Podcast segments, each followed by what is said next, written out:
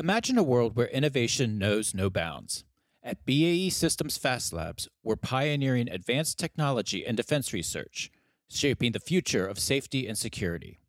Explore our website to uncover a realm of cutting edge projects, collaborations, and visionary thinkers. Whether you're a tech enthusiast, a defender of freedom, or just curious, Fast Labs is where groundbreaking solutions are born. Join us and be part of the future today. Visit www.baesystems.com slash fastlabs.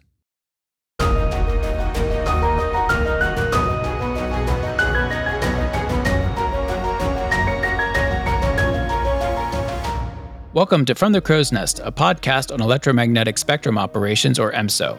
I'm your host, Ken Miller, Director of Advocacy and Outreach for the Association of Old Crows. Thanks for listening. This week, I am in Warner Robins, Georgia for the 46th annual Dixie Crow Symposium and the 2022 Robins Air Force Base Requirement Symposium. We're going to bring you some of the content and guests from this week in future episodes, both from the Crow's Nest and our History of Crows podcast. If you've never had a chance to attend this event, it's definitely worth marking your calendars. It's a great opportunity to meet leaders across the military services and industry in EW. Great networking opportunity. It's always a pleasure to attend this event each year. But for this episode of From the Crow's Nest, while we're here at Dixie Crow, I wanted to take you back to the 58th annual AOC Symposium Convention in DC that took place in November, December last year. Uh, during the show, I had an opportunity to meet with a group of young engineers in attendance from NAS Pax River in Maryland, which is the home of NavAir. Our local chapter down there, the Pax River Roost, spends a lot of time cultivating and mentoring young early career engineers that come through NavAir to help them succeed and leverage their talents. So, part of this meeting, I sat down with three of them to talk about their unique journeys and what advice they have for other young professionals looking at the field of engineering. Let's listen in. So I think the easiest way to do this is just let me have you introduce yourself and t- tell a little bit about what you do at Pax River. My name is Kaylee Arceo. I've been at Pax since 2019. I'm an electrical engineer. Right now, I'm currently supporting VX23 uh, with test and evaluation of NGJ uh, midband. Hey, my name's Kyle Robinson here. I've been working at Pax River for since 2017 as an intern. I just started working full time this past around I would say May timeframe as an electrical engineer, working on RF communication systems and microwave antennas. Uh, hello, my name is Troy Robinson. Um, uh, I also was an intern that just recently graduated from UMD as an EE, and I'm working on mainly uh, GPS systems and packages. We just had a meeting with your larger group, and I, th- I think there's probably about 20, 25 people uh, as part of your group, and it's, it's, it's, a great opportunity. I really appreciate you coming up. And you know, you you all work in different departments on different programs, and you've all taken very different paths to where you're at today. So I was wondering if you could talk a little bit about the path that you took um, I know one of you just graduated, and then another one's been uh, you've been in the military service. So I was wondering if we could go go back around, just tell a little bit about the path that you took that brought you here today. Sure. So right out of high school, I uh, joined the Coast Guard Reserve. So um, after doing that for about a year, I started working for uh, a company, um, new, new shipbuilding, and I got into their apprentice school. So pretty much I did their apprentice program. I was an electrician for a couple years, and then I transitioned to a technician, and then eventually um, as an engineer. And they have a pretty solid program that pretty much pays for schooling and all that good stuff. So that that was kind of my path. And then about a year after I graduated and I started my commitment with that company, I decided that I wanted to work for the government. And I had an opportunity here at, at Pax River, Naval Air Station Pax River, and here I am now. Hey, so my name's Kyle again. You know, my path is pretty similar to my friend Troy's here. We both went to the same elementary school, middle school, and high school. And in our high school, they had a program called Project Lead the Way, which was focused on civil engineering, and that really got us, uh, or got me interested into engineering itself. So then, after high school, I graduated to went to the local community college called the College of Southern Maryland. There, it had electrical engineering program, had a partnership with NavAir and University of Maryland itself. So basically, the deal was you get your associates from CSM, then you transfer to UMD, and then after you graduate, you work for NavAir for two years because they paid for your bachelor's degree once you tra- transferred. So it's a really good deal. That's really how I got started and really interested into it myself. Yeah, I mean, I don't want to repeat a lot of what he said, but uh, what, what, specifically? So you, you, went through the same kind of path in, in high school. What what specifically attracted your interest in, in into engineering? I mean, it, I'm terrible at math, absolutely terrible. Um, so I'm I'm always uh, astounded by uh, the ideas that come around w- with engineering and, and the, the the attraction that certain people have. So what what got your attention? Like this is this is where I want to focus my career on at that at that age. Right. I mean, I don't want to. I mean, I basically was only good at math at one time. so and that and Legos, and I was like, well, what can I do with Legos and math? And I initially wanted to be a civil engineer. Mm-hmm.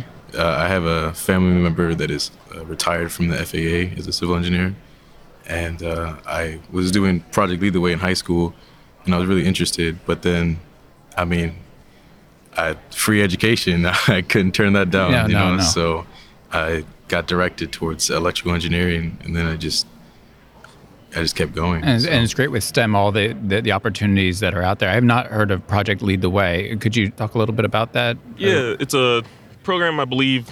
I don't know if it's only in Charles County, Maryland. I believe other counties also have the program along with St. Mary's County and Calvert County. It's just basically an initiative created by, I believe, the local government to get more students interested in into STEM careers.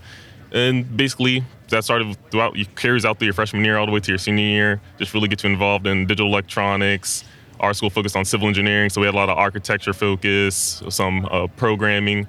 So that really got uh, you interested into the details, and like once you did that, it really showed you or opened up doors. Like, hey, man, I can get involved with engineering. It's really creative. I can basically create whatever I want as long as you can think of it and have the resources to do it.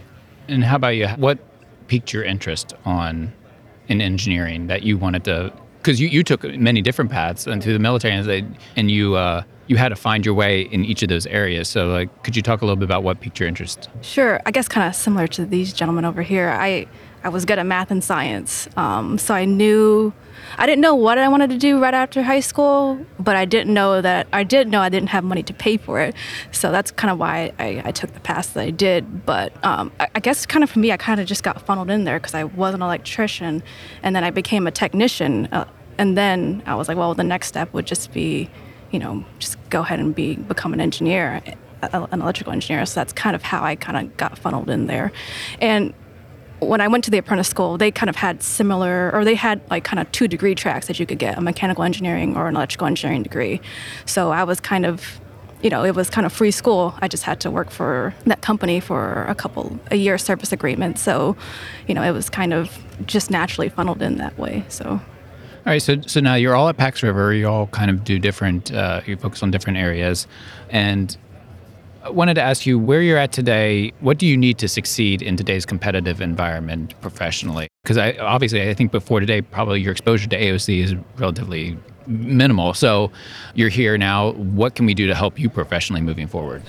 Yeah, so I guess it might be a little obvious that no matter how smart you are or how educated you are, I think the whole main thing that we can get the most out of this is networking. Because when you, no matter what field you are in, if you can find someone that's smarter than you, someone who knows more information or different systems or different jobs, you know, for transitioning or rotations, I think networking is probably the most important part of it. Yeah, I would really say uh, mentorship and basically uh, you don't know what you don't know. So anybody that can help you figure out what you really want to do, that's really the key to what I'm looking for, or I guess what people are looking for the job is great, you know, really want to learn how to do that specifically, get well at that before moving on to somewhere else because you got to learn one thing before you do something else. So, really, just mentorship, good leadership. That's really what we're, we're looking for, at least me personally. Yeah, I kind of have the same, I guess, opinion too, because where I used to work at, I worked there for maybe nine nine years, and that was kind of one of the things that I personally was lacking is not having like a mentor or a or even like a supervisor kind of just like pushing you along. It's like, hey, you know, there, there's this opportunity here that I think you'd be a great fit. I think some people kind of just get in their ways and kind of just stay in their lane and not really look at, you know, you know, at some point I will be retiring and I need to train my my young workforce. So either you know having having a mentor or having someone to be like oh i have this opportunity i think you'd be a great fit has helped me here, and I know um, my my boss Philip. He does a great job at kind of hey, you know, there's there's an opportunity here, and, it, at least from my perspective, you know, there's a lot of opportunity at, at PAX. So just again having that network and knowing the right people Hello, everyone. I want to take a short break to thank BAE Systems Fast Labs for the continued support for our From the Crow's Nest podcast. I am pleased to be here today with Bill Watson, Chief Scientist at BAE Systems Fast Labs. Bill, it's great to be here with you. Now, BAE Systems Fast Labs is BAE Systems research and development and production organization. Can you tell us a little bit about Fast Labs as well as your background? Yes, and thank you for having me. Uh, BAE Systems Fast Labs is dedicated to innovating disruptive next generation solutions for the critical defense and intelligence challenges. Of course, electronic warfare is one of our key focus areas, but in addition to that, we also do research in autonomy and AI, sensing and response, advanced microelectronics, communications, and navigation. I've been working in the RF, that is radio frequency research community for over 20 years, a short time in the United States Air Force, followed by specific research and development. My work in the last 20 years has been singularly focused on DARPA research, and within the last 10 years at BAE Systems Fast Labs specifically. Technology we work on spans sensor processing to high level sense making, up to tactical and operational level autonomy and decision making support. And one of the key differentiators about BAE Fast Labs is the research that we do uh, is intended to find its way to benefit the warfighter. This has been an important topic through many of our recent episodes here on From the Crow's Nest. Can you talk a little bit more about that technology? And for our audience, how does it change or affect our EW capabilities that we're trying to field? In our work with leading uh, DoD customers like DARPA or AFRL, we focus on developing technologies that will uh, advance future solutions from overcoming today's challenges to developing technologies never before thought to be possible. We then transition our technology to fieldable products to benefit our warfighters through partnership with BAE Systems Electronic Systems product lines. As a specific example, I thought I'd use a movie you may or may not be familiar with. It was called Battle Los Angeles. It was from 2011. And in that movie, aliens had invaded. And what the characters in the movie found is that whenever they keyed their microphones on their radios, they could be easily geolocated and targeted. What the movie presented as science fiction for us is, in fact, science fact. This is the type of technology that we work on and exists today where the physics meets the real world. This sounds like absolutely fascinating work. What is the next area that you see for research and development? And if anyone is interested in learning more, how can they reach out to you? Well, we can't say too much because of the sensitivity of our work, classification levels. But in Fast Labs, we are always working on the future state. No matter what the future threats are, we will continue to focus on solving the hardest problems to benefit the warfighter. If you're interested in more information about Fast Labs, you can connect with us on our website at baesystems.com slash fastlabs. Well, thank you, Bill, for joining me here on From the Crow's Nest. And now it's time to get back to our show.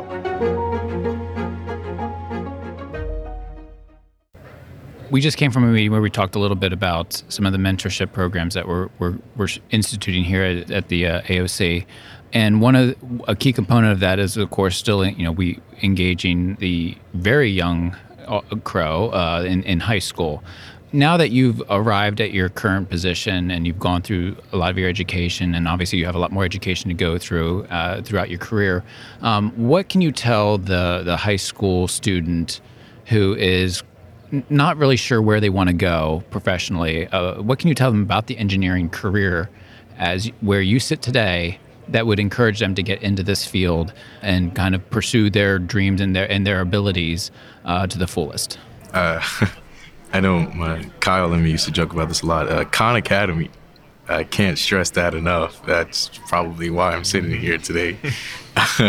you can really, it's hard to say you want to be something in layman's terms because you don't know what it really entails.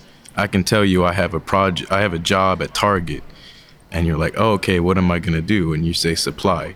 And well, what does that entail? You don't know until you get there. And then you realize you're lifting boxes or carrying, you, could be driving a truck, you can do forklift. You don't really know until you start diving in. And I think a lot of programs like Khan Academy or even Chegg or anything where you can look at the work that you'll be doing before you get into the actual field, uh, I think that helps a lot. And that comes with mentors as well where you can just you want to know what you're getting into because if you don't like it, you know, you're not going to like it and you don't want to spend the rest of your life doing that. So yeah, I would say if you're in high school, you know, keep your options broad. You don't have to decide on what you want to do. I know for sure I didn't know what I wanted to do. I first started, I wanted to do computer science. I got involved and volunteered to that at the University of Maryland. They had a little summer program. I learned I couldn't code, so I decided that wasn't the route for me. Then I tried out architecture, learned out it wasn't really what I wanted to do personally. I was, wasn't a fan of drawing as I thought it was. Then I got involved with electrical engineering and RF communications, and I realized, hey, I really like this stuff. But even with electrical engineering, it's so broad. I still say keep. I'm keeping my options open. Like I am involved with RF and electronic warfare right now, but you know later on I might want to do power systems or something else along that line. So just keep your options open. Look out for different you know types of summer programs that you can get involved in, and really test out your waters before you go uh, head first into something that you want to do.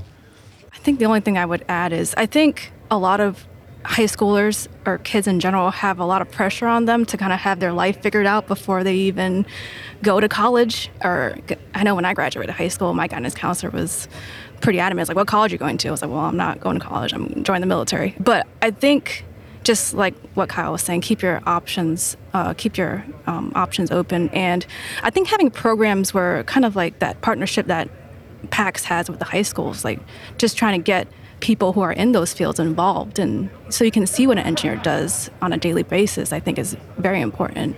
And last question you know you mentioned uh, you know the importance of networking and and mentorship and sometimes the challenges of very what we might call seasoned engineers who have been in the profession for 20 30 40 years.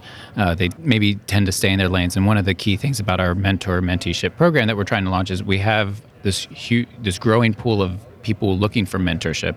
We need to attract mentors. We need to attract people who are willing to help out and and and mentor some of these young engineers out of college, starting their careers and and and, earlier.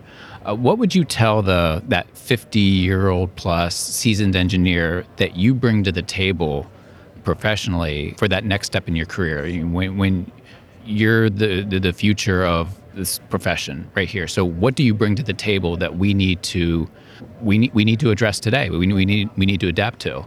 Yeah, probably say we bring a lot of new perspectives, uh, new change. Uh, even when I'm working today, things are the, the way they are.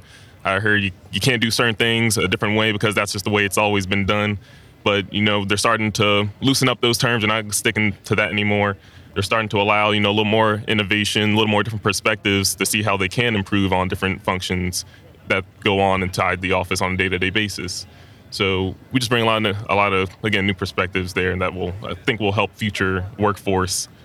I guess just to kind of echo that, I think when we've done something for a long time, we kind of get we kind of put our blinders on, and we don't know any other way to do it, and that's just the way that is always done. And I think allowing young people to kind of challenge that process and, or and to think outside the box and to bring those new fresh ideas, I think will be key for us to stay relevant in the in the battle space. So, I mean, yeah, you, just, you get the last yeah. word here. You know, Every, everything hinges on what you uh, say right yeah, I mean, sort of like what they're saying is that there's a lot of times that I've been told to do something a certain way, and I'll recommend you know, a different suggestion. And I'll sometimes even back it up with research. And sometimes they just, I don't want to say shun you, but they turn like almost like a blind eye and they'll be like, no, um, it wasn't like that before and it's not going to be like that today. So it's, it's sometimes, I guess, you could say like a progressive outlook where, like you said, the shutters that, you know, take like, like the blindfolds off and let I guess sometimes let them roam free, and then you approve it with research. So there's no risk when you have documentation. And, and that's one of the things we, we've been talking about a lot this week is the, the assumptions and the way we've been doing business. They, it might make us comfortable today, but it's not going to be, it's not going to help us have an advantage globally from a military perspective or commercial perspective if we don't open up those those shutters and, and kind of accept new ideas and think about things differently. So, well, that, that's all the time that we have uh, for today. We really want to thank you for, for coming by the, the Crow's Nest here at uh, AOC 2021. Really appreciate your time. Um, and I know you have a, a full schedule ahead of you but as the advocacy and outreach director for, for the Old Crows, I, I do look forward to uh, visiting Pax River regularly. Uh, once now that COVID is starting to lift, we can start to do some more site visits, and and uh, I'm always looking forward to, to coming down and engaging program managers and the researchers and engineers down there and, and, and really kind of building that relationship. So I want to thank you for your time, uh, and I hope you enjoy the rest of the show. Thank you. Thank you. Thank you. That will conclude this episode of From the Crow's Nest. I want to draw your attention to an upcoming episode of our sister podcast, The History of Crows, celebrating the contributions of women in electronic warfare as part of Women's History Month. Finally, we want to hear your thoughts. Please take a few minutes to complete our survey because we need this information to continue to grow our podcast and bring you the content that you, our listeners, want to hear. You can find the survey on our website at crows.org slash podcasts and in the show notes. Thank you for listening.